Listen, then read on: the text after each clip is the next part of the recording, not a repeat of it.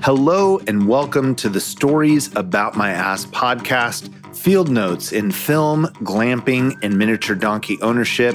I'm your host, Brandon Dickerson, and if you have been looking for discussions on film, filmmaking, glamour camping, boutique retreats, thoughtful living, and farm animals, you have come to the right place. We will hear from David Arquette. There's only fabric between me and some creature.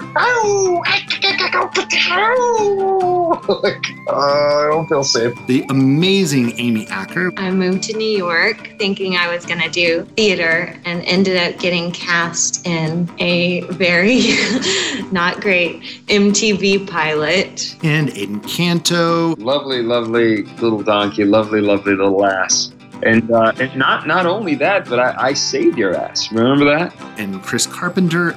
Directors, they're like friends to you. Like you collaborate, you work together. Like it's it's it was really cool to kind of realize that from that experience. Richard Robichaud. My father and my mother both were very supportive of me in a way eh, almost like you would like a very exotic flower. They were like, "Don't touch it because the bloom may fade." They just didn't kind of know what to do with me and film composer extraordinaire B.C. Smith. He gave me a room at uh, London Bridge, which is the studio where all those bands recorded. Pearl Jam was recording 10, Alice was recording Facelift, Temple of the Dog was out there, Screaming Trees, all those bands basically. The creative sort of energy that was going on out there at the time was really amazing. Joining me now on Lights Camera Austin to discuss his new film, Amanda and Jack Go Glamping, is writer director Brandon Dickerson. I've started to think about the fact that I like all things re relax, restore, redeem, refocus. How about for you? Where do you retreat, restore, replenish? I actually I love acting. There's a relaxation to it. Like I know where I'm supposed to be I know what to expect. I don't know. I, I like that. Wherever there's pure nature, no city movements, you know, just looking at animals. At 44, I started piano lessons. I do magic as a hobby.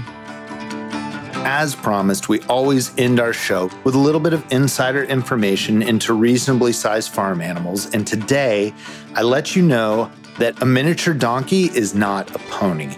Now, you're probably saying, Brandon, I could have just looked on the Google and found out that a pony is a small horse. But let me tell you that I am telling you that a miniature donkey is not a pony from a place of authority because I actually directed a My Little Pony promo for Hasbro. Now, not to brag, but I can tell you the distinct difference between Twilight Sparkle, Pinkie Pie, and Applejack is I learned that friendship is indeed magic. How can it be? Now, did Bronies try to contact me to get insider information on the real life Equestria girls? That's a story for another time. The Sama podcast is produced by Chris Mann, Jeff Carpenter, and myself. I hope you tune in next week when you'll hear. You can imagine when we did this, a lot of my friends from California were saying, WTF, why the farm?